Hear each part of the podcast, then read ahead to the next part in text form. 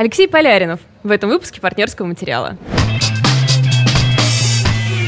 Так и хочется сказать «наконец-то». Это правда. Нашему подкасту 2,5 года, и все эти 2 года шутка о том, что мы скоро позовем Алексея Поляринова в гости, она была с нами. Ну вот пришлось привезти его физически в Нижний Новгород. Алексей, здрасте. Привет.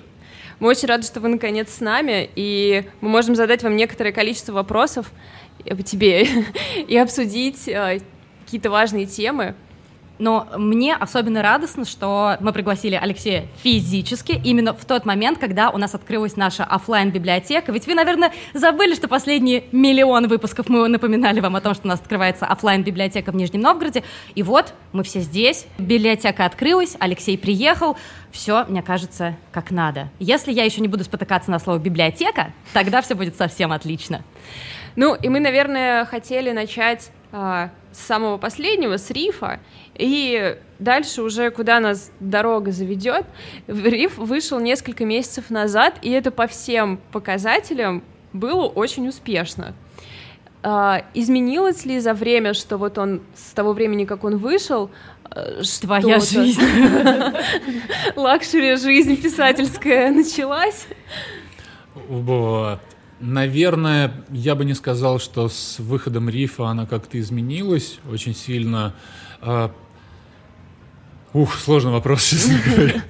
Потому что уверенность, может, какая-то добавилась. Все-таки, очевидно, что выше, чем у средней книги, эффект.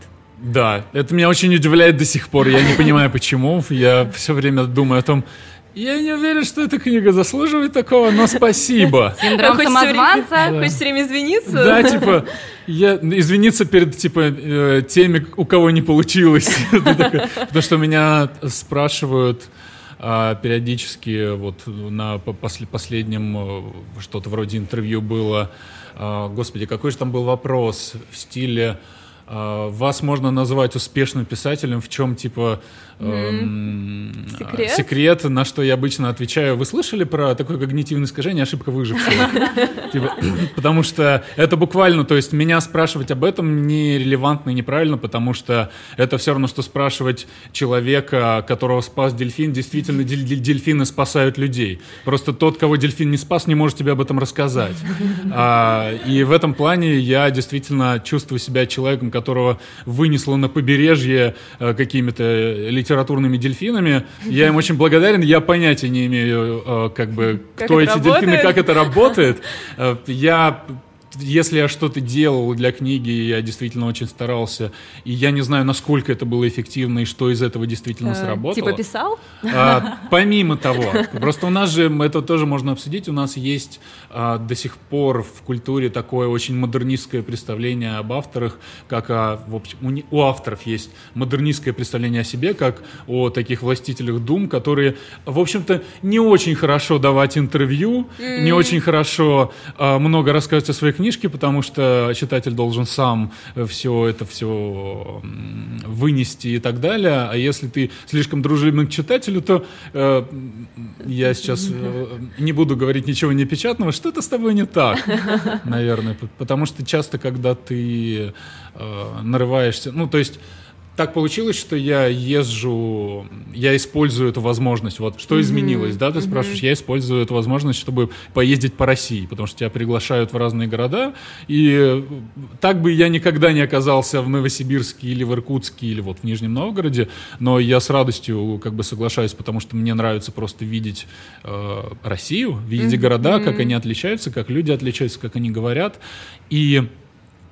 ты там сталкиваешься с какими-то авторами тоже разных поколений, и ты понимаешь, что даже для современного автора вот, новых 30-летних, они вроде как уже переходят на вот этот новый формат, когда это нормально. Да, поговорить с подкаст людьми. Прийти. То есть записать подкаст нормально к книжке. Это не что-то, потому что я все время как бы на это говорю, что, ребят, просто загуглите паблик-токи Франзена. Человек с туром ездит, посмотрите конец тура. Это не то, чтобы вы продали душу дьяволу, если вы немножко про свою книгу поговорили. Но считается, что да, считается, что я не буду давать интервью. Я буквально как бы слышал это от моего ровесника. Я не очень хочу давать интервью Ютубу, мне кажется, это не очень хорошо для репутации. Такой, чувак, понятно, твоя репутация там всегда и останется. Но для тебя это естественный процесс. Тебя не смущает, не... близость к читателю. Потому что я, например, вижу, как ты открыт в социальных сетях, и мне кажется, что... Ну, для меня, мне кажется, это было бы так довольно страшно. Там же могут и что-нибудь еще сказать, помимо большого количества положительных ревью.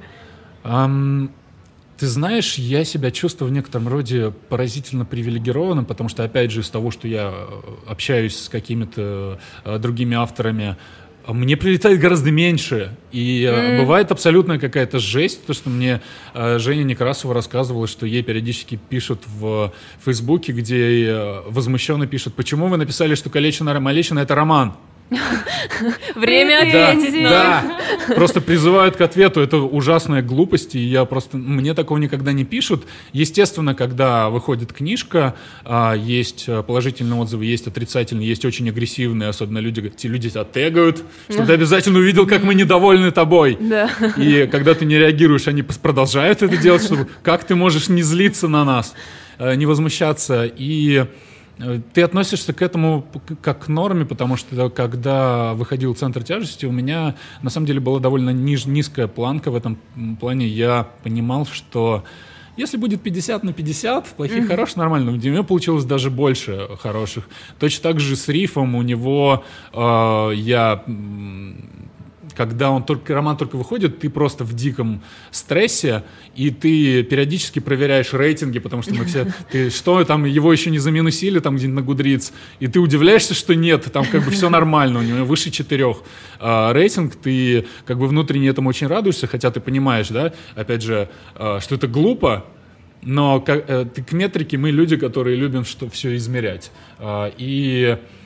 Ты постепенно успокаиваешься, а потом тебя отпускают, и ты относишься даже к негативным отзывам уже как к чему-то, что даже тебя не касается, потому что на самом деле больнее всего это первые 2-4 недели, когда ты видишь рецензии, когда еще книга, ты не понимаешь, она вообще, как это правильно сказать, чтобы эта метафора сработала, она не потонет от количества пробоин в ней в первые же недели, она будет вообще держаться на плаву. Когда ты понимаешь, что она держится на плаву и как бы сама, ты уже просто забываешь, ты не проверяешь потом ни метрику, тебя там где-то тегнули, ты просто просмотрел и, может быть, даже ничего не почувствовал, просто, ну окей. И ты просто идешь дальше. Если совсем кратко, потому что я себя к этому приучаю, что если ты будешь постоянно зацикливаться на том, как тебе самому... У меня куча претензий и к «Центру тяжести», и к «Рифу». Мне всегда хочется, когда я вспоминаю какие-то моменты, такой кринж, ты такой: я бы это сейчас переписал, мне так неловко, что я использовал эту дурацкую лобовую отсылку. Я, кстати, здесь чуть жульничал, конечно, в «Центре тяжести». Я там пару каких-то совершенно лобовых отсылок убрал. Новое издание отличается, там есть несколько убранных совершенно дурацких неймдропингов, но даже это ты из себя стараешься вытравить, потому что ты понимаешь, что если ты не переключишься на новое, ты не будешь расти. Для любого молодого автора, как я для себя сформулировал, это самое важное — расти дальше. Потому что, как вот я сейчас давал интервью, и мы разговаривали, в частности, о том, сложно или тяжело начинать новую книгу после того, как, опять же, предыдущая стала довольно успешной. Да, ответ довольно прост, на самом деле. Когда книга довольно... А Риф, он, будем откровенны, он относительно успешен. Он успешен в сегменте современной русской прозы. Да? Ну что ж, чем он и является? Да, это круто, но опять же, я не написал над пропастью во ржи. Мне не то, чтобы я какую-то недостижимую планку для себя сделал. Я же вспоминаю, например, что когда ты читаешь письма Уоллеса Дону Делилло из нулевых годов, и ты видишь, как он раздавлен тем, что он задрал себе такую планку, и он говорит буквально, что он в депрессии от того, что у него не получается следующая книга, на него давят ожидания, и он буквально проговаривает: мне кажется, что «Бесконечная шутка» — это просто какая-то удача, это сложились обстоятельства, звезды, я этого не заслужил. А у меня такого нет, поскольку я «Бесконечную шутку» не написал. Я понимаю, что мне есть... Но перевел. Да, мне есть куда расти, поэтому я довольно спокойно... Я очень рад, что у книг есть читатели, и, конечно, без читателей, как по философии Беркли, мне нравится этот образ, что Борхес писал... в, по-моему, июне... Господи, нет, как же... Орбис Терциус, его рассказ про вымышленную какую-то планету, где она по законам философа Беркли существует, и ты существуешь, пока тебя воспринимают. Там есть такая метафора, что некоторые храмы сохраняются тысячелетиями только потому, что птицы вьют там гнезда. И мне кажется, это вот про книги тоже. Они существуют только до тех пор, пока читатель вьет там гнезда внутри.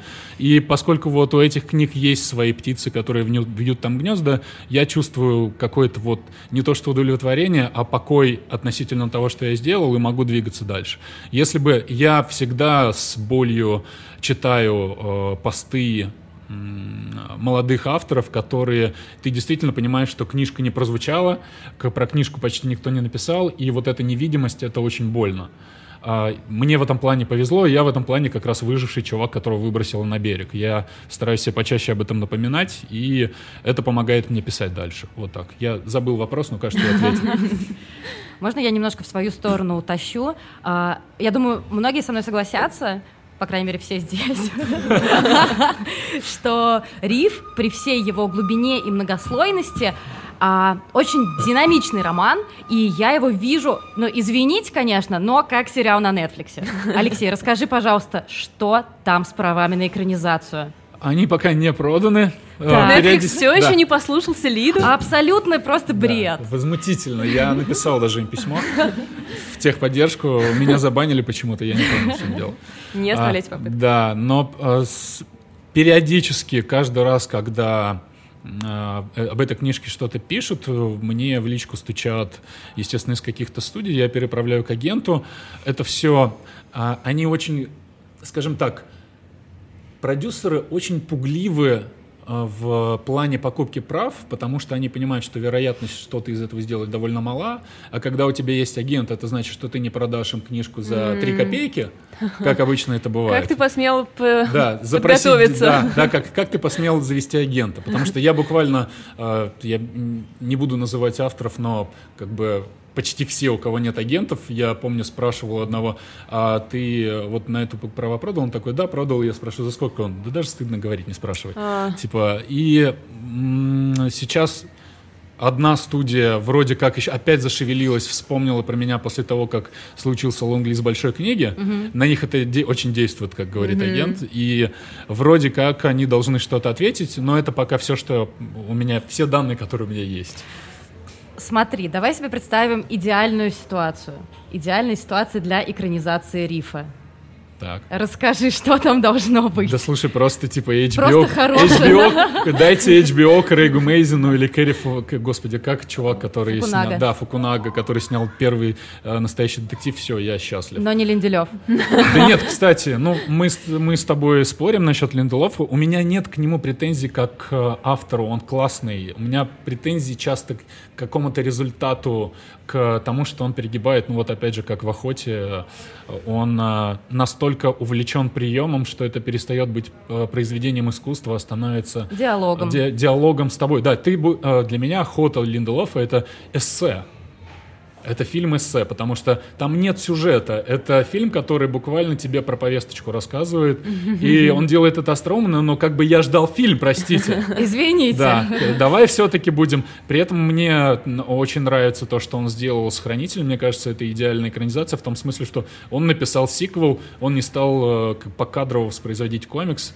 Мы помним, что случилось, когда покадрово воспроизвели комикс. Некоторые авторы не понимают, что комикс и кино — это разные медиумы, и получается всякие казусы. Линделев поступил правильно, поэтому, если будет Линделев, вообще будет... Мы так, звоним ему, звоним. Не, мы так, конечно, говорим, это на самом деле, я хочу, чтобы понимали слушатели и зрители, что это, конечно, с изрядной долей иронии все говорится. Конечно. Потому что, когда я увлекался футболом и в детстве мечтал стать футболистом, даже меня очень смешило. Я помню, в каком-то году питерская «Динамо», не «Зенит», «Динамо», вышла в высшую лигу, тогда она еще была не не была премьер-лигой.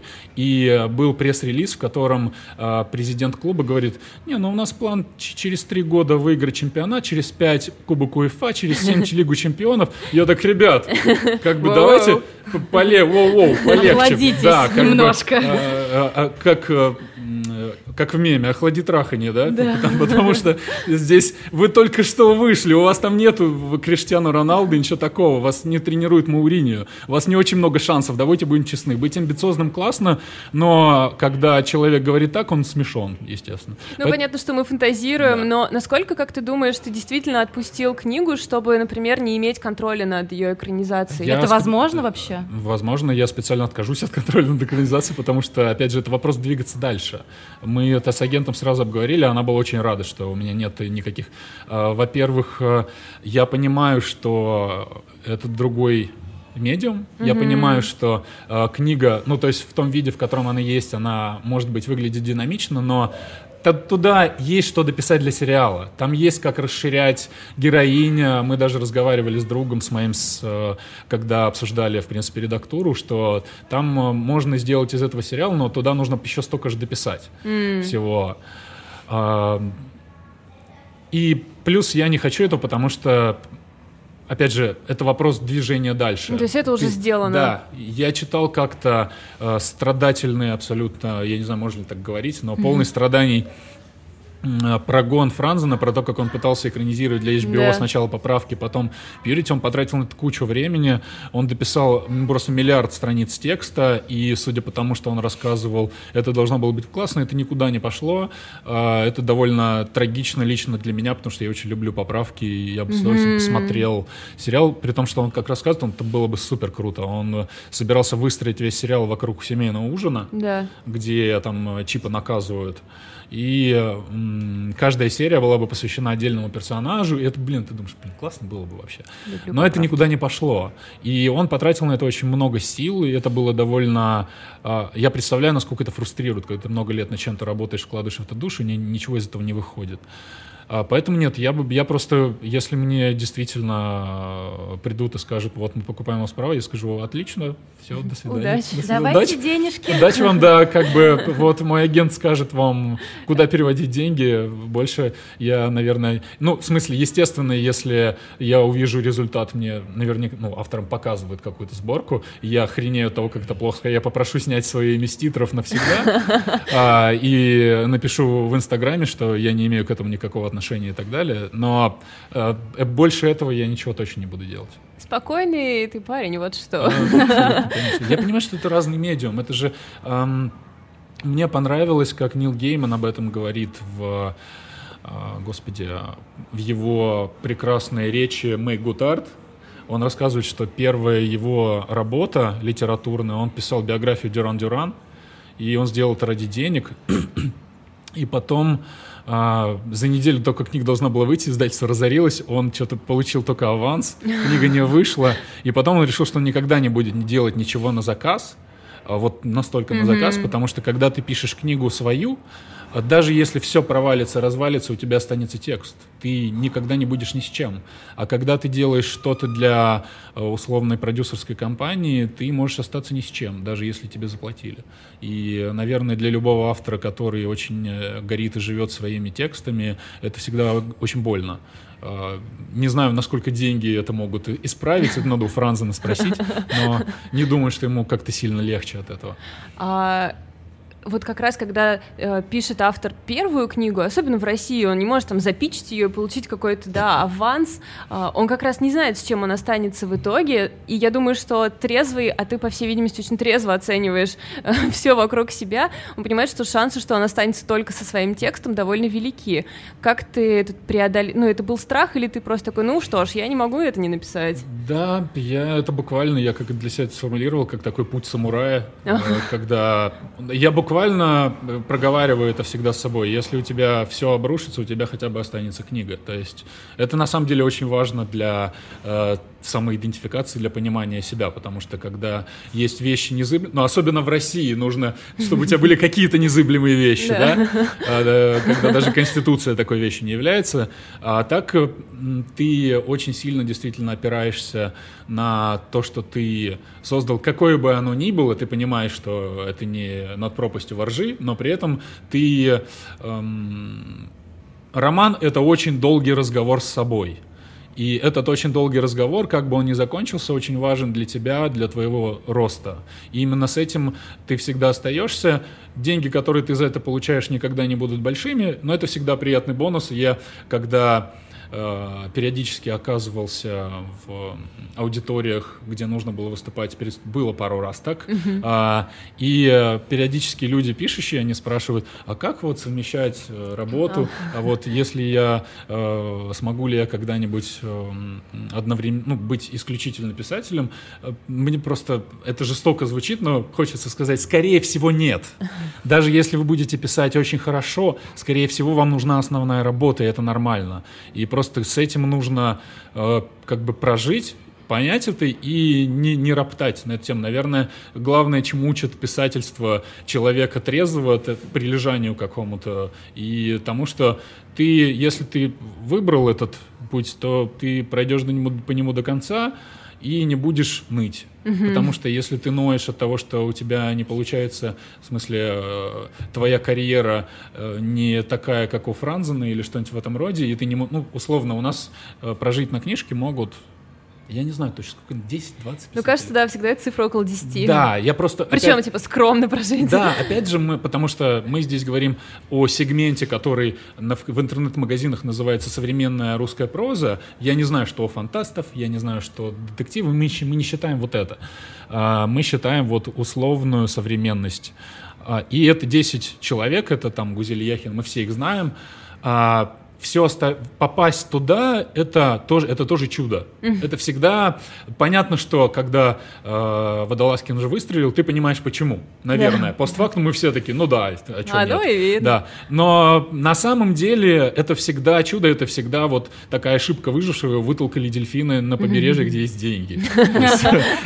Чемодану денег его вытолкали. Ошибкой тогда это не стоит называть. Нет, как нет? Это ошибка с точки зрения вселенной. Это в любом случае. Это как... Есть люди, которые живут, как будто у тебя ощущение, что они, у них какая-то компьютерная игра, которая на easy мод стоит, потому что ты типа паришься, напрягаешься, а потом какой-нибудь Юнес Беда пишет, что Дерман что-то за 2 недели написал, оказалось, что это денег приносит, у меня там было на 5 лет еще денег, нормально мне. И ты, слушай, сволочь неблагодарная. Пойду поиграю в своей рок-группе, говорит он. Да, вот, кстати. И ты понимаешь, это действительно ошибка выжившего. Это вот есть момент, когда у тебя ощущение, что ты попал на изи-мод вот, в видеоигре. У меня не то чтобы было такое ощущение, но в определенный момент, на самом деле, честно говоря, когда вышел «Центр тяжести», вышел перевод, вышел сборник, моя жизнь совершенно никак не изменилась. Это было довольно забавно, потому что абсолютно никак. Ну, то есть она изменилась в том плане, что, да, тебя приглашают куда-то проехаться, она совершенно никак не изменилась в плане денег, в плане чего бы то ни было. Я просто продолжаю ездить, чищу аквариумы. И были забавные моменты, когда... На одном из объектов секретарша такая, ну как, книжка продается? Я так, блин, это так неловко. И ты ну то есть вероятность, мы же понимаем, что на самом деле «Центр тяжести» — это проданных на тот момент было 7000 экземпляров. Это не то, чтобы ты со всех утюгов, да, вероятность мала. Ну, среди читающих людей... Она не читающая, секретарша была тетенька, типа лет 60. Типа она просто знала, что ты написал что-то. Она совершенно случайно выбрасывала газету «Собеседник», увидела знакомое имя, и там была рецензия Дмитрия Быкова. Вау, это красивая история. Да, это просто какая-то... Как калейдоскоп совершенно случайно складывается. Это невозможно. Вот такие случаи было довольно много. Ну и, естественно, на работе, поскольку там мой начальник был, условно, подписан на меня в Фейсбуке, он как бы один раз я им очень благодарен был за то, что он вообще никак, то есть делал вид, что ничего не происходит, да. Но при этом один раз он как-то пошутил, что я что-то им пожаловался на каких-то клиентов, он такой, да книжку надо бы им все подарить. Я такой, окей, да, подколол, спасибо.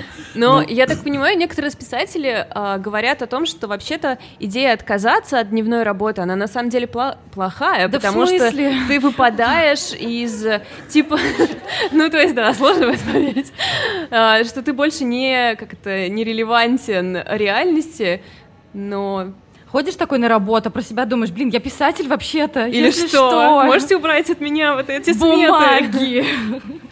Нет, ну, на самом деле здесь просто нужно честно сразу сказать, что жизнь после того, как вышла первая книжка, не изменилась, но через пару лет все-таки вышло так, что одному моему другу хорошему понравился очень первая часть «Центра тяжести», он такой, давай попробуем написать типа пилот вот про детей, типа русские очень странные дела. Я такой, почему нет, давай, типа, от меня не убудет. У меня, видимо, много свободного времени. Я написал пилот, и с ним ничего не сделали, он никуда не пошел, но при этом, кстати, вот в момент, опять же, какого-то чуда, что он попал к продюсеру, который такой, мне нравится, как он пишет.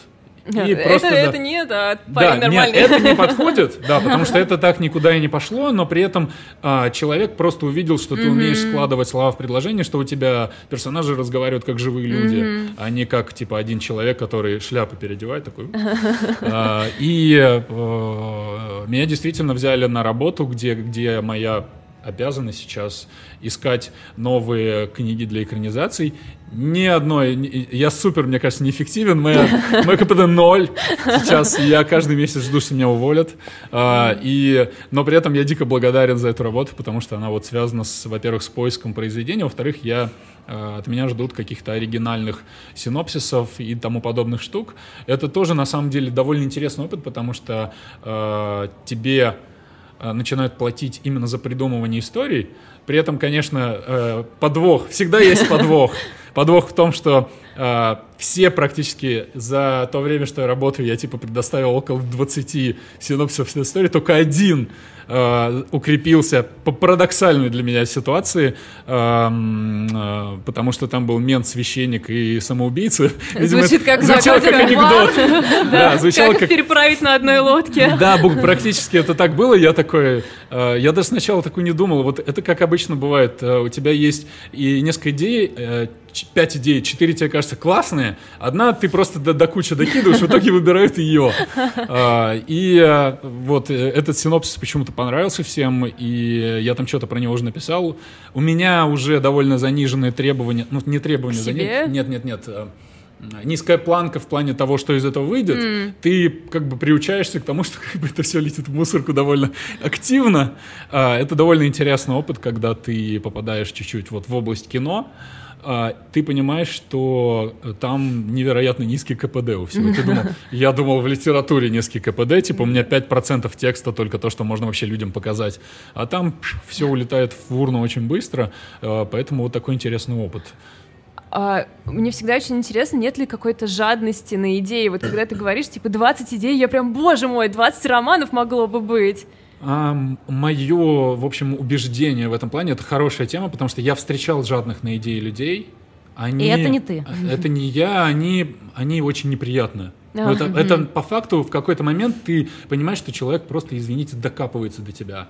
И я буквально встречал когда такое, что мне когда говорят, ты только у меня спроси, когда будешь это, если решишь, что ты такой, чувак, я даже не думал об этом сейчас.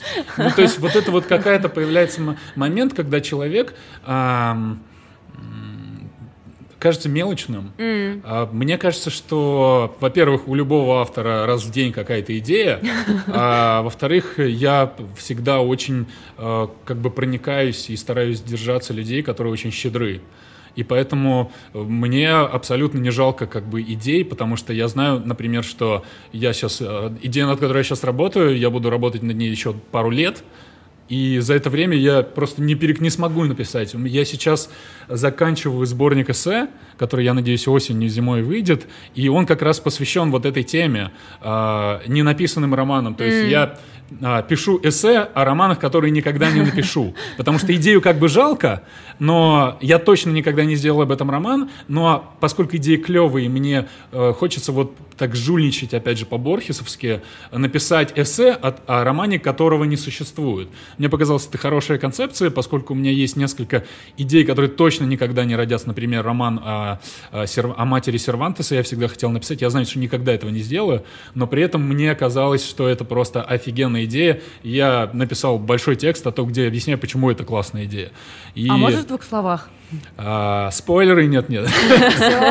Осенью прочитаем. Окей. Ну да, потому что, если совсем кратко, я когда, в общем, поскольку Дон Кихот, в принципе, самая любимая моя книга, я про нее очень много всего слушал, читал, и у меня изначально была идея написать, это такая идея, которая никогда не будет реализована, потому что даже когда я пытался запичить ее начальству, сразу интерес пропадает, в телефон такой, Сервантес, 17 век, как мы будем это снимать, Алексей, объясни мне, где ты возьмешь бюджет? Столько меди. Я, по-твоему, что, этот Гор Вербинский, который «Пиратов Карибского моря» снял, что ли?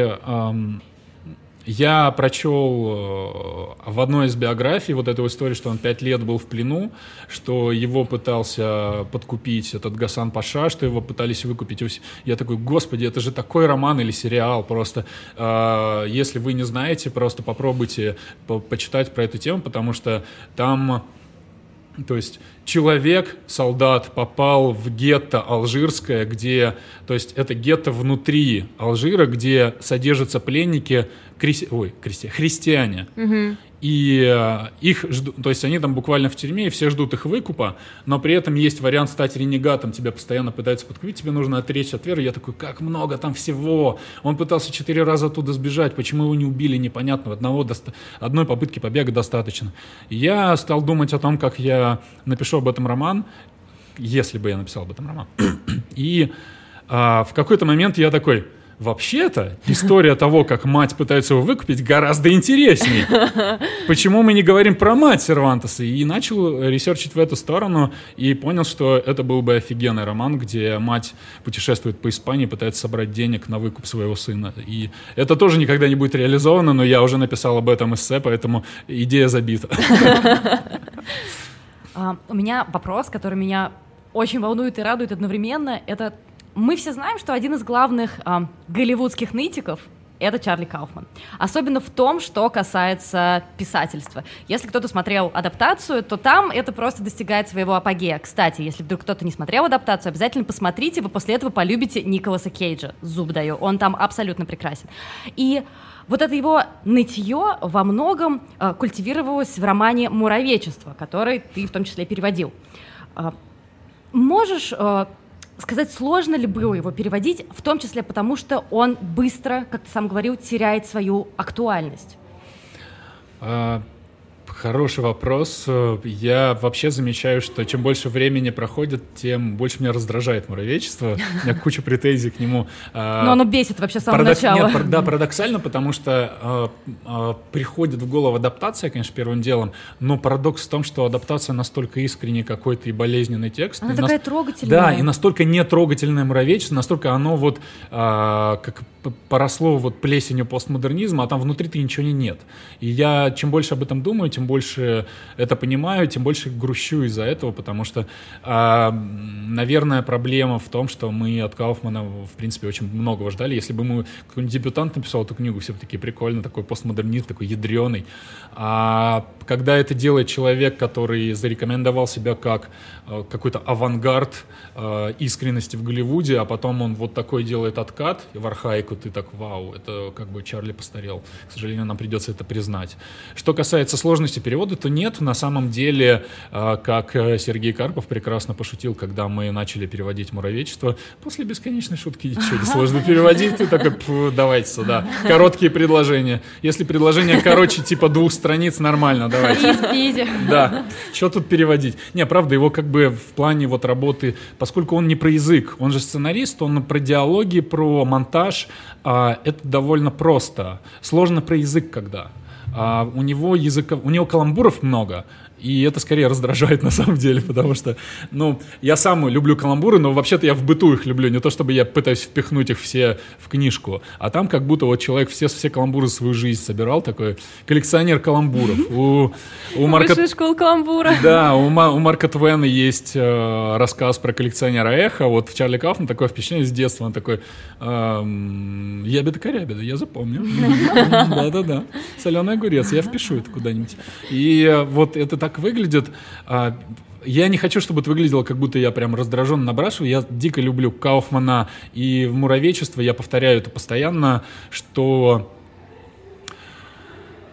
это 700-страничный роман, внутри которого точно спрятан классный роман в 300 страниц, но, к сожалению, его не найти. Он погребен просто под самопотаканием автора, потому что, опять же, в чем моя главная претензия? Это как будто книга, она вроде про сейчас, там Мету, он почему-то, он все это выстебывает, и критиков, но при этом она написана методами, которые еще уже в 90-е были, такое.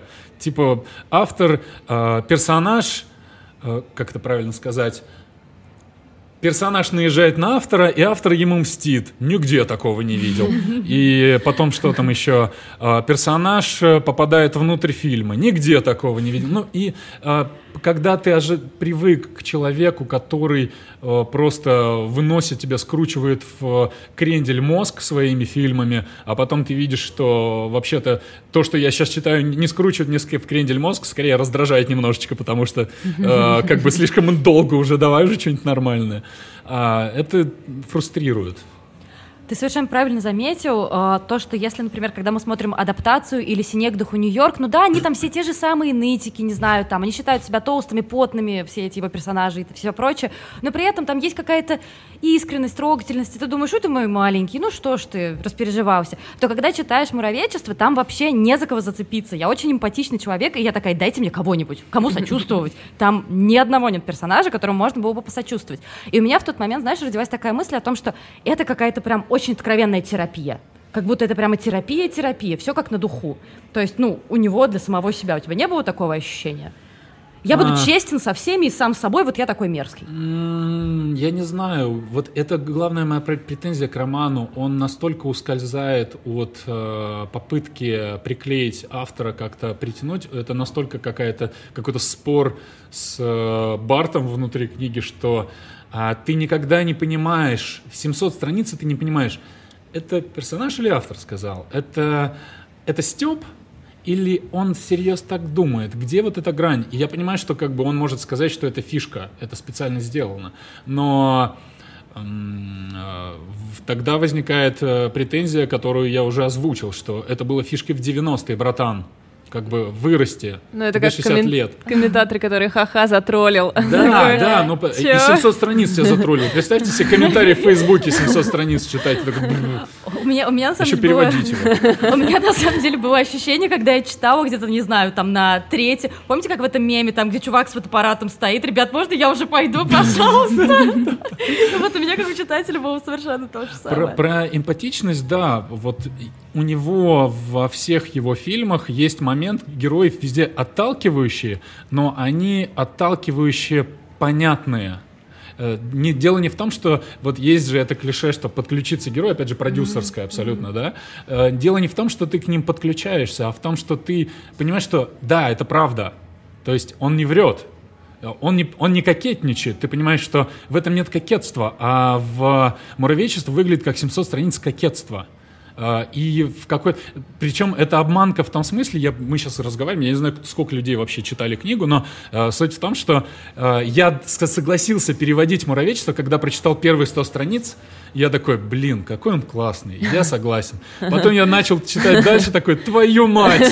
Потому что первые 100 страниц, это прям вот тебе кажется, ты получаешь тот же вайб, который ты получал от адаптации, ты...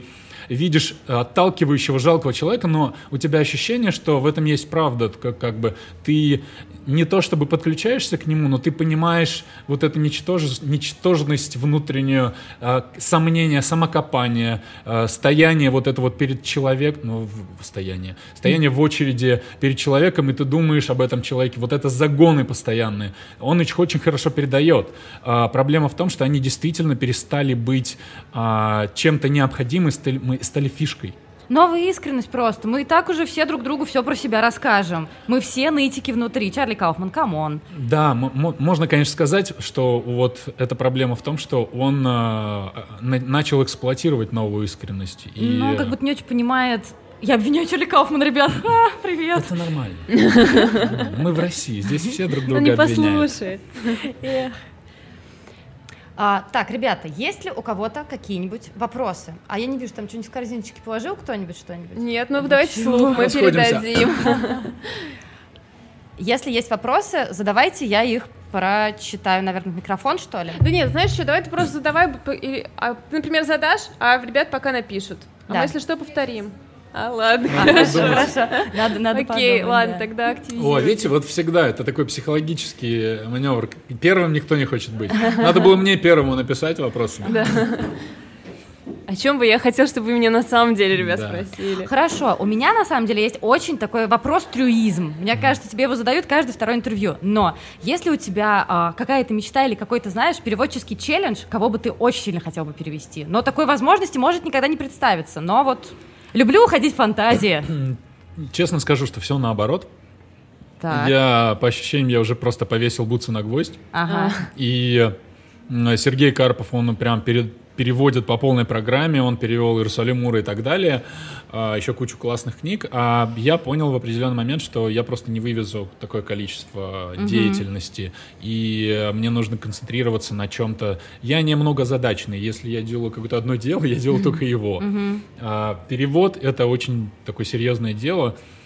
И, честно говоря, как после «Бесконечной шутки» не очень хочется что-то переводить, поэтому все наоборот.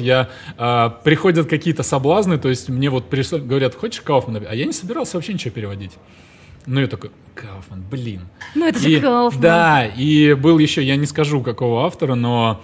Типа, ну, тоже мечта переводчика вот моего формата, моего поколения. И я отказываюсь просто потому, что я понимаю, что я не могу...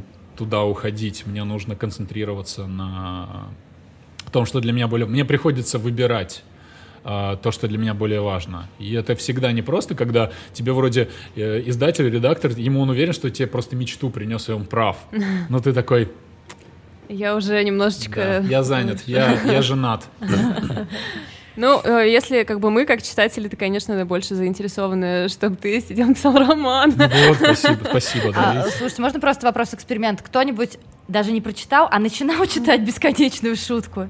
Вот. Вот это герои, да. Которые не носят плащи, я их считаю. А кто дочитал? Понятно, все понятно. Но она у нас, кстати, в библиотеке есть, она просто сейчас на руках. Не скоро освободится, но вы сможете ее взять. Мне кажется, будет «Бесконечная шутка» вам отбивать абонементы все время, потому что надо на год абонемент сразу покупать.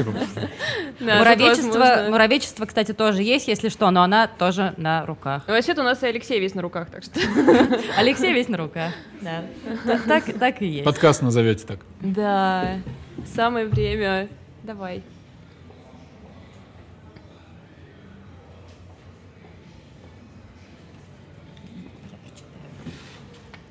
Итак, вопрос к Алексею. Странно. Алексей, будут ли новые выпуски вашего подкаста? Очень нравятся ваши лекции. Лекции в кавычках. Ваши лекции. Я думаю, там были добрые кавычки, мне кажется. Нет, знаешь, ты такой сразу вспоминаешь Кауфмана. Это Степ или нет? Насколько серьезно я должен ответить на это?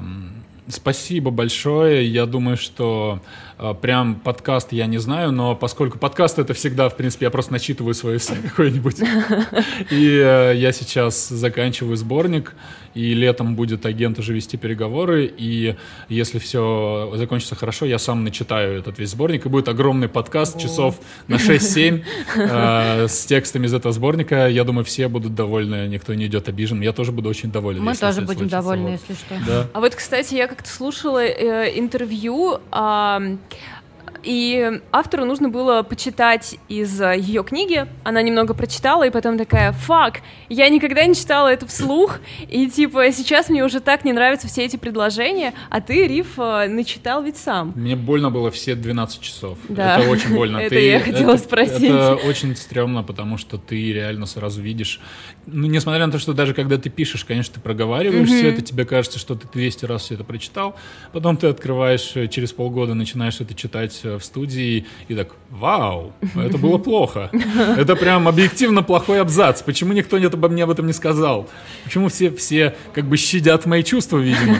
Не знаю, что теперь делать с этим. И я даже делал себе некоторые пометки и что-то исправлял в аудио, прям переговаривал, потому что там прям были какие-то ошибки, буквально вот прям фактически, вплоть до того, что у меня там КамАЗы в 60-х годах.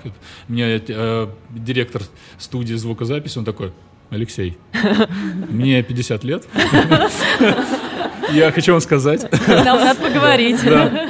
И, ну, такие штуки, вплоть до того, что у меня там был совершенно какой-то стыдный косяк в первом издании о том, что часы были одновременно и кварцевые, и механические, и мне на это тоже указали. Уже сейчас исправлено, но вот такие штуки.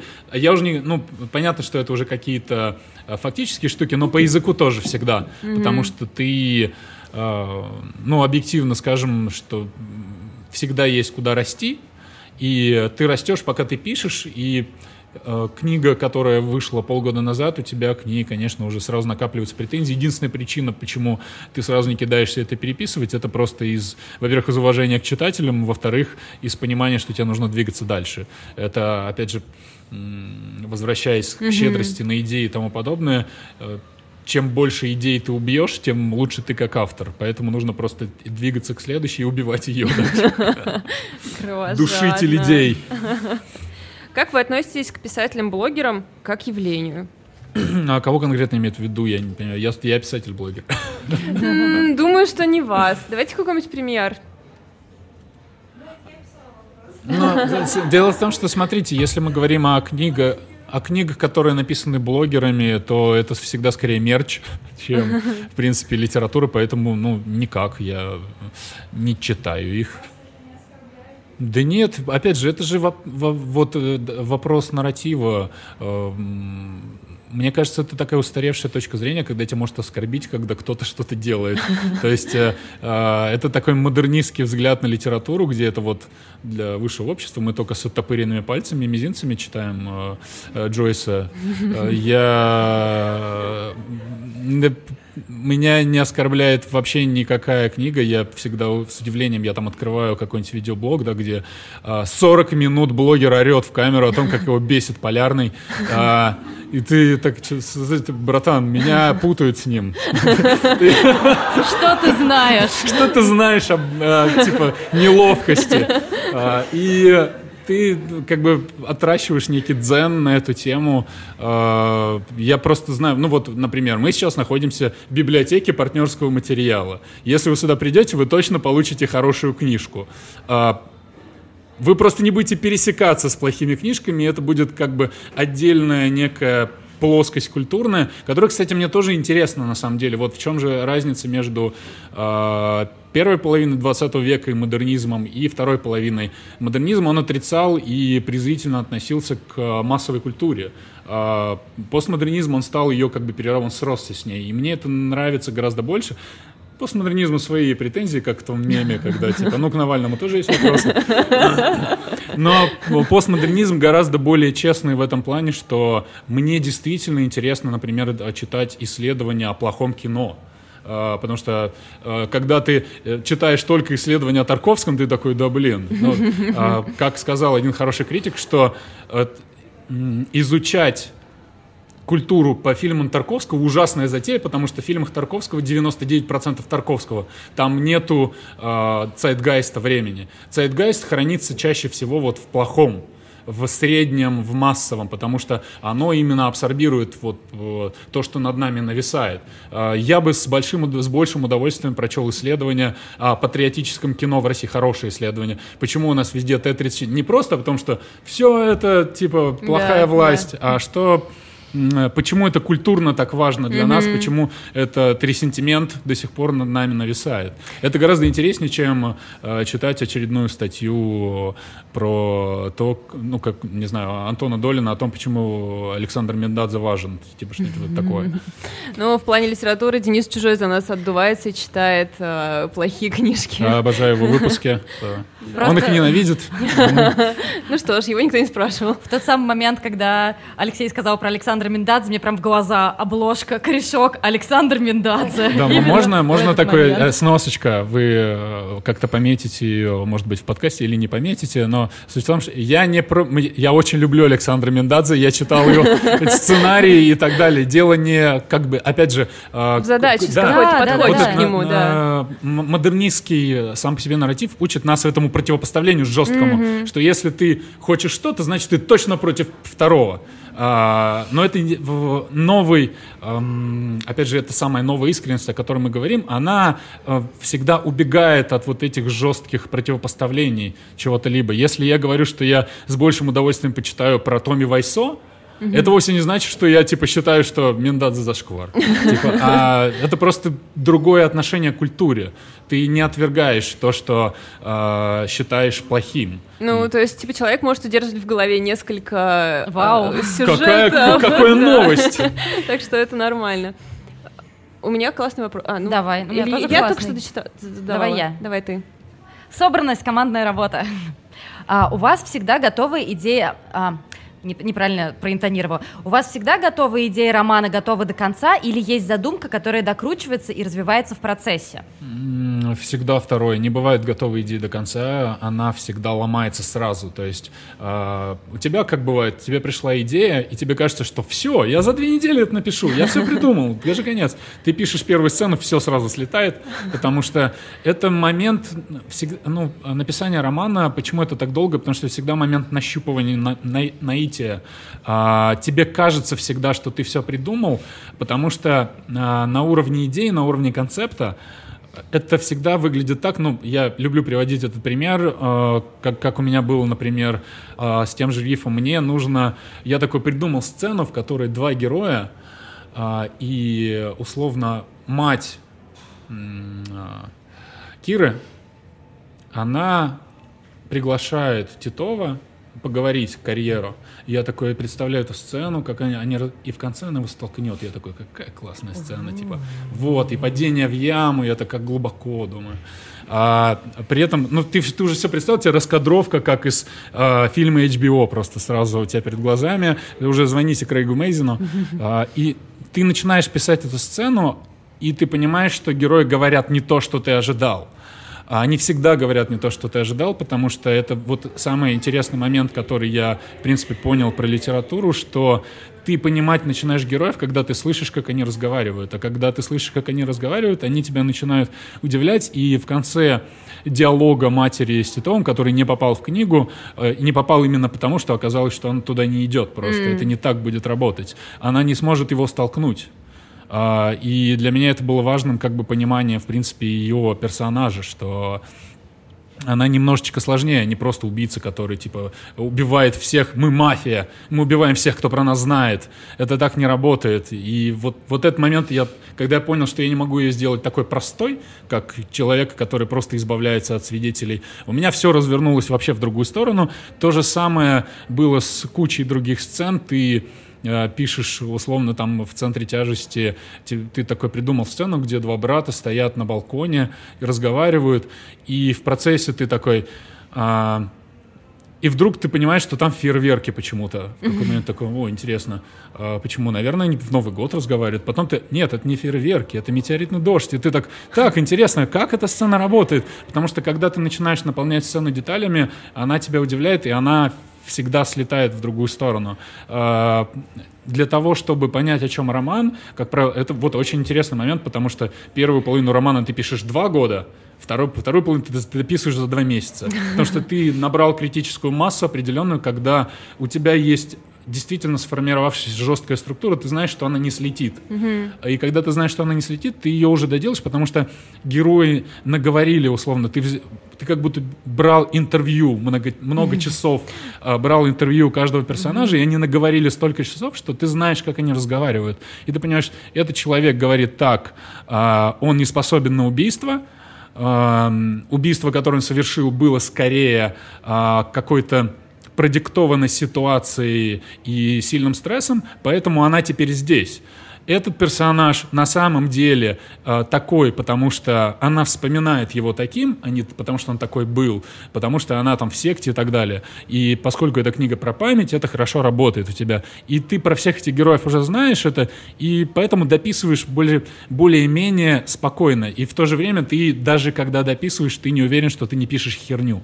Потому что до последнего момента я, допустим, знал, что у меня все героини встретятся вот в избе, в срубе. Я такой, это будет хорошая сцена. Понятия не имею, что там будет. Там была какая-то безумная суета в первом драфте. Мне все сказали, что это фигня какая-то, надо переписывать.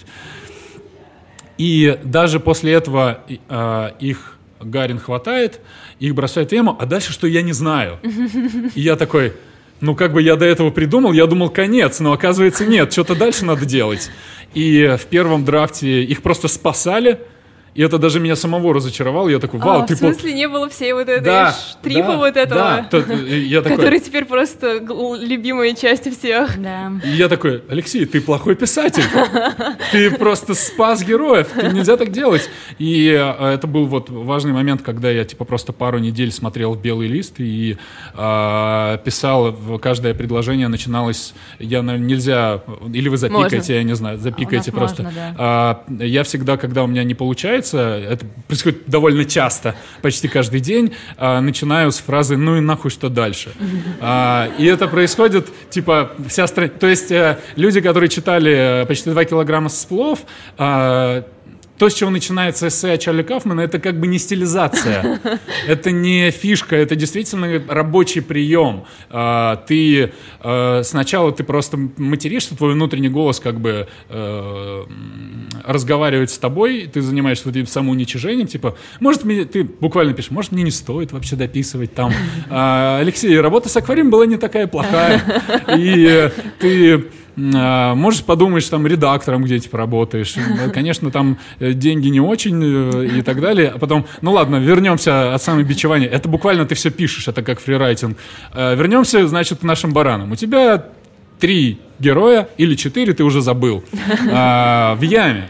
Тебе нужно превратить это в нормальный текст. Что ты будешь делать? И ты дальше накидываешь совершенно безумные идеи. Там на них нападают дети-каратисты, там прилетают инопланетяне, абсолютно бредовые накидываешь. И один из этих вариантов ты такой, одна из героинь прямо в яме падает еще в одну яму, которая у нее в голове. И потом дальше пишешь дальше идеи, потом подожди. Отмотай ревайнд туда. А дети-каратисты не так плохо. Да. Практически так. И тебя действительно, как вот это, наверное, чутье, которое ты из себя вырабатываешь, когда ты пишешь много, у тебя чутье срабатывает, ты так, знаете, как радиоволну ловишь, и там шипит, так промахнулся, но было какое-то слово. И ты потом назад ловишь, отматываешь, бум, поймал. Это абсолютная хрень, конечно. Она пойдет и в яму, внутри ямы, и ты, конечно, сейчас уйдешь, конечно. Но давай попробуем просто. Ты начинаешь это писать, и ты такой, вау, я не знал, что так можно. А что так можно было? И вот этот момент, был, правда, момент, когда я понял, возможно, это и не херня. То есть тут, наверное, что-то... То есть первые там 250 страниц я понятия не имел, что делаю, а потом я такой... Вот здесь я, наверное, даже выше головы прыгнул, потому что я не ожидал, что я смогу такое сделать. И оно как-то вдруг внезапно, как, знаете, как пазл сложился. Это довольно банальная какая-то штука, но скорее как шестеренки нашли друг друга, и оно зашевелилось. И ты понимаешь, что у тебя, наверное, не чудовище Франкенштейна получилось. Ну, это действительно какой-то путь самурая. Я просто не представляю, на какой воле вывозить все до этого. Когда ты такой, я потратил на это сколько? 100 часов. Не факт, что ни херня. Это очень важный этап взросления, наверное, автора, потому что я все время шучу на эту тему, что есть 12 ступеней трезвости у алкоголика или наркомана, есть точно так же абсолютно у писателя, потому что творческий процесс, он всегда делится на две строго части, и первая часть — это когда ты просто придумываешь, да, и записываешь что-то, а вторая часть — когда ты это доделываешь, придаешь этому форму.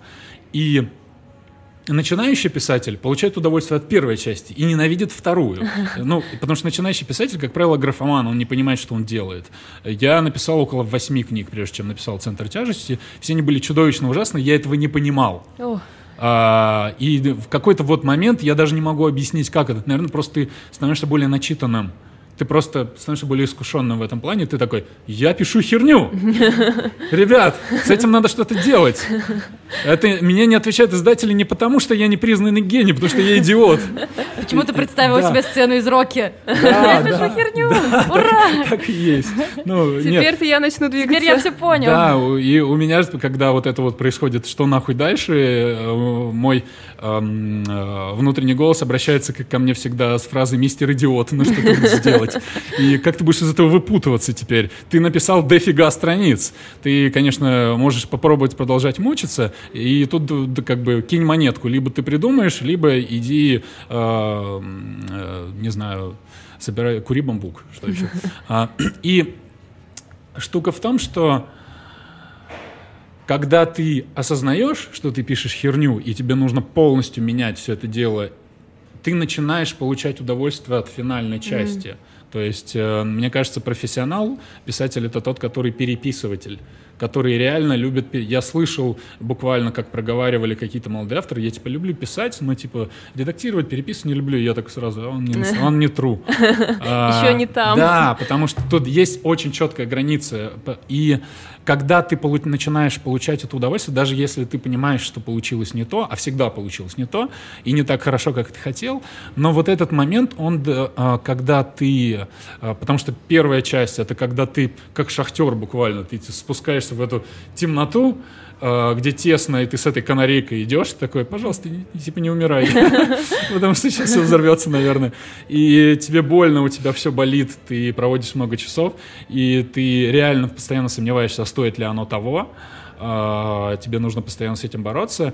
Но с опытом ты осознаешь, что когда у тебя есть... Поэтому я люблю писать эссе, например. Это короткая дистанция, и ты очень быстро получаешь вознаграждение. Вторую часть ты до нее добираешься, типа, через пару недель. Это очень приятно. С романом, конечно, тебе нужно 2 года помучиться. Но при этом эта часть, она очень тебя внутренне вознаграждает, и это лучше любого наркотика, когда ты реально начинаешь... Вот эта мысль повторяется, вот здесь слова неправильно, и ты уже с холодной головой выкидываешь кокетство из книги, выкидываешь какую-то откровенную пошлятину, которая туда залезла, она обязательно там окажется, потому что каждый раз, когда ты читаешь какого-то автора, который гораздо лучше тебя, а таких много, и ты начинаешь их копировать. И ты такой: ну, здесь надо...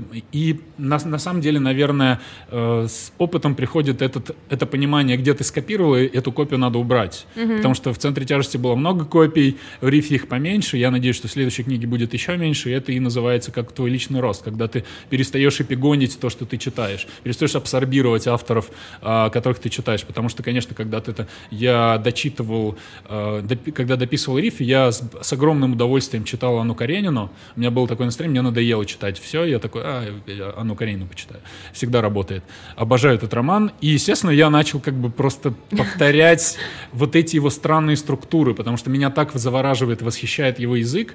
То есть он единственный человек в истории, который может, наверное, себе позволить на первой странице своего романа слово «домочадцы», там сколько оно, 12, 8 раз повторяется. Если бы это сделал я, мне бы так сказали: Алексей, ты что ты себе думаешь вообще?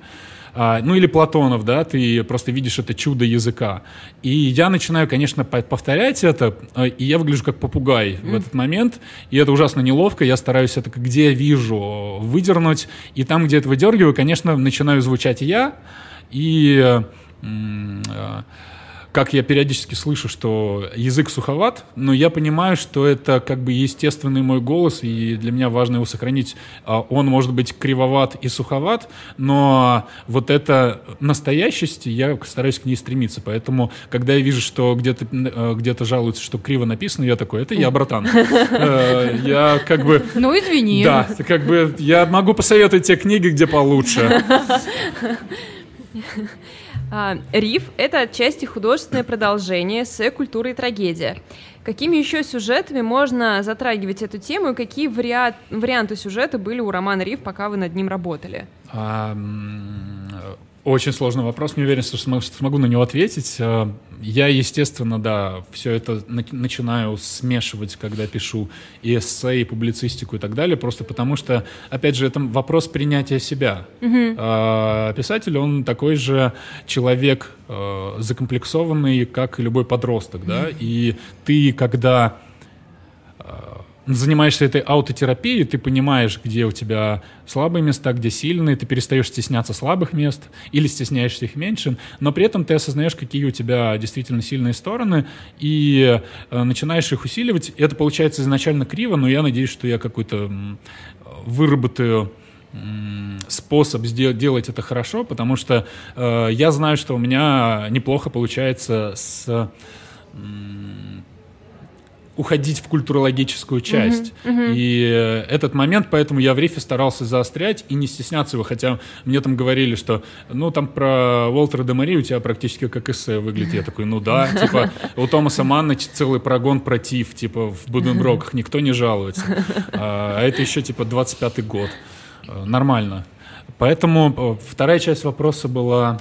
Какими еще сюжетами вы об этом думали, пока писали «Риф»? «Риф» начинался как абсолютная калька с адаптацией Чарли Кауфмана, потому что у меня была идея, изначально я был так захвачен всем, что связано с кино, и идея была в том, что Таня, она еще тогда была не Таней, но условно Таня, она сценаристка уже, то есть она в итоге у меня стала, как бы она поступает, мне казалось это более сложно и более интересно, но она была сценаристка начинающая, которой заказали... Потому что мне тогда заказали адаптировать книгу, а ты всегда как бы с себя пишешь, ты не можешь по-другому. Я тогда, вот, кстати, написал «Центр тяжести», и мне действительно заказали адаптацию книги. Я с этим столкнулся, я такой, это очень интересный процесс, я мог бы написать об этом роман, наверное. Ты всегда думаешь, что бы ты ни делал, знаете, когда писатель такой, ешь кашу, это интересный процесс, я мог бы написать об этом роман. И с адаптацией то же самое, я...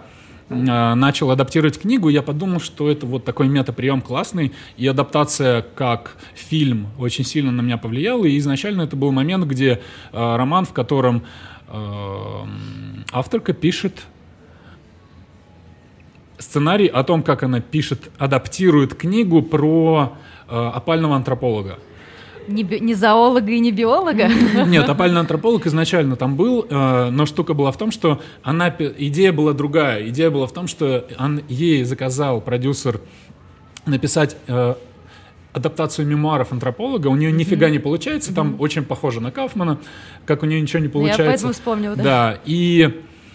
в какой-то момент она действительно начинает ресерчить под него и понимает, что в биографии наврано все. И она такая, вот это хороший момент. И она начинает под него копать и обнаруживает, что он реально сектант и так далее. И вот это мне казалось интересным моментом, что человек говорит о себе сам, что ты можешь о нем узнать, что человек сам о себе не знает, как мы друг другу врем. Это был роман об этом. А потом он стал заверчиваться вообще в другую сторону, потому что, опять же, ты не контролируешь то, что происходит. Это через 3 недели у меня слетело уже буквально. Когда я начал про секты читать, я такой, о, я ничего не знал про секты. Потому что, когда ты только начинаешь писать роман, у тебя, конечно, ощущение, ну, я сейчас погуглю просто, и этого будет достаточно. Потом ты спустя 2 месяца, ты обложен 30 книг, у тебя такой, господи. Что за идея? Да, может быть, отказаться, хотя нет, читать интересно. Хотя прочитаю. Да. Ресерч — это хорошая прокрастинация. Так, вопрос от папы. Где потерянное озеро и какова суть сюжета в романе? В скобочках «ПС». Если это вообще можно спрашивать у автора. Можно, не факт, что автор ответит, но всегда можно. С третьим озером такая штука, что Там было объяснение изначально в романе, я его убрал, потому что меня убедили, что это как бы будет лучше. Я согласен, что это лучше, потому что когда не объясняешь, предел интерпретации гораздо шире. Объяснение там было в основном через современное искусство, спутники и тому подобные штуки. Оно мне не очень нравилось. Я не знаю, я иногда жалею, что убрал его, иногда нет. Я сейчас даже попробовал написать рассказ, который, в общем, в таком сказочном стиле, как в самом «Центре тяжести», объясняет его пропажу. Может быть, я когда-нибудь его куда-нибудь пристрою. Но это не точно.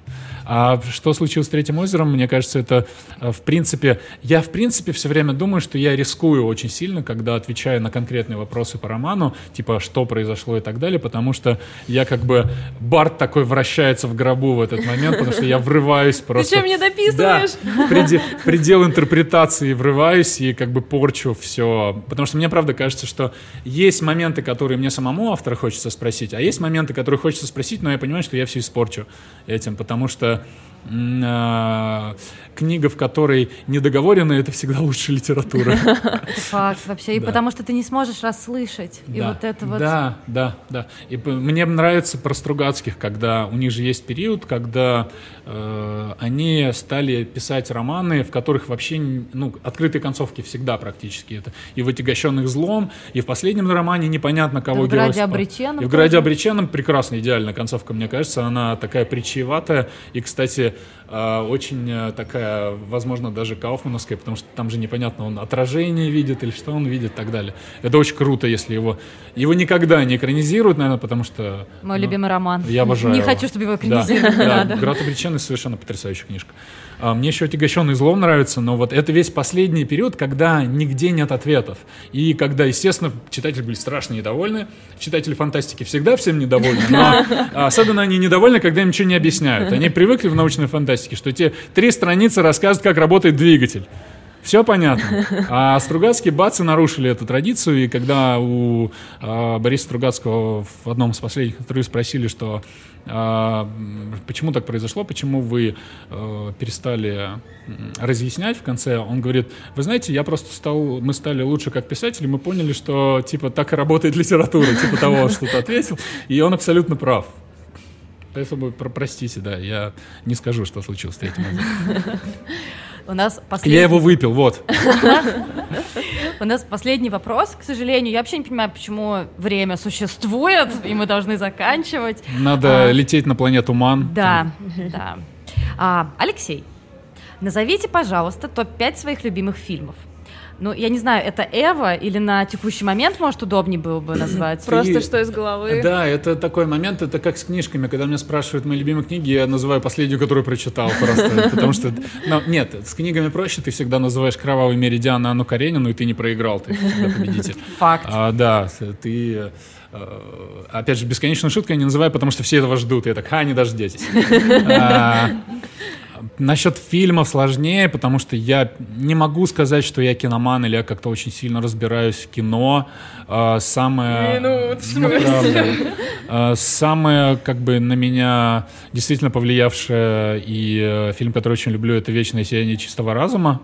То, как он сделал, мне всегда дико нравится. И мне нравится, опять же, потому что я знаю предысторию этого фильма, я знаю, какая была концовка, и я благодарен Мишелю Гондри за то, что он ее не сделал. Расскажешь? Конечно. Это абсолютно Чарли Кауфманский роман был, потому что, на самом деле, чтобы вы понимали, все фильмы, которые режиссировал не Чарли Кауфман, они заканчиваются нормально, потому что концовку убирали просто. Концовки Чарли Кауфмана заканчиваются всегда такие, что ты хочешь покончить с собой просто. Смотрели, я думаю, покончить с этим. Как бы все понятно. Да, и я думаю, как все закончить, да. Да. И «Вечное сияние чистого разума» заканчивалось так. Героиня, Клементайн ее звали, да. Ага. На это много гэгов в самом фильме, поэтому я запомнил. Вот, кстати, его любовь к каламбурам. Оно... заканчивалось так, что вот кто помнит вообще концовку «Вечного сияния»? Да, что, все помнят. Да, прекрасно. Они решили дать еще один шанс своим отношениям, а что если потом сцена, склейка, она опять приходит в это бюро и говорит: сотрите мне память опять. Ей стирают память, опять склейка, еще через 5 лет она приходит опять. И так происходит итерация раз в несколько лет. Она стареет, 90-летняя. Каждый раз ей говорят, что это как травма мозга, и она теряет себя. Каждый раз, когда она уничтожает часть своей памяти. В конце она приходит и уже не помнит, зачем пришла. У нее деменция полная из-за того, что она уничтожает свою память. И она умирает. Та-дам! Да. Но это, кстати, очень напоминает Синекдоху Нью-Йорк чем-то. Да, потому что вечная рекурсия, да. Это его фишка. Он постоянно заперт в вечном повторении одного сюжета. И это действительно душераздирающая концовка, которую Гондри такой... Я не буду это снимать.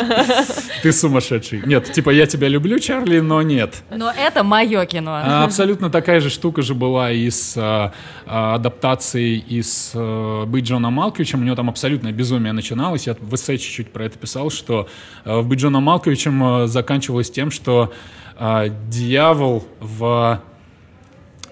Короче говоря, главный герой и дьявол создают огромных 8-этажных кукол. Одна кукла, по-моему, одного президента США, другая другого, и они на бензопилах начинают драться. Я не придумываю сейчас это. Звучит нормально. Это абсолютно чувак, типа, я не знаю, как закончить. Пусть, помните, я вам рассказывал, да, когда ты, типа, в ужасе накидываешь идею, просто он взял не ту идею, которую надо закончить. И вот все идеи, то есть...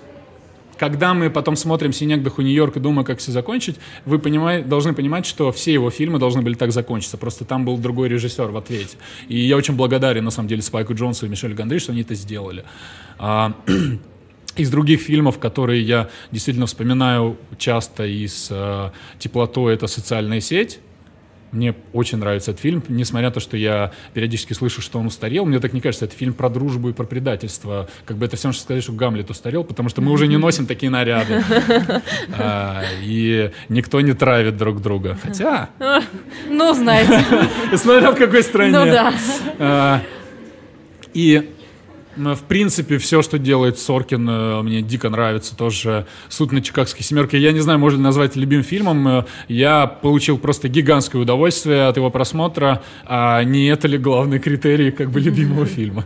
Любимый фильм — это, опять же, мы возвращаемся к двум нарративам. Модернистскому — это хорошо то, чего ты постоянно страдаешь и чувствуешь себя очень важным из-за этого, да?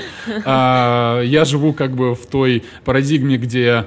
Вообще-то, конечно, страдание — это важная часть жизни, и ты от него никогда не убежишь. Но если ты посмотрел фильм и не хочешь убить себя, это тоже неплохо. И поэтому я выбираю вот такие фильмы. Мне очень нравится «Суд над чикагской семеркой». Что-нибудь можно еще вспомнить из... Господи, я...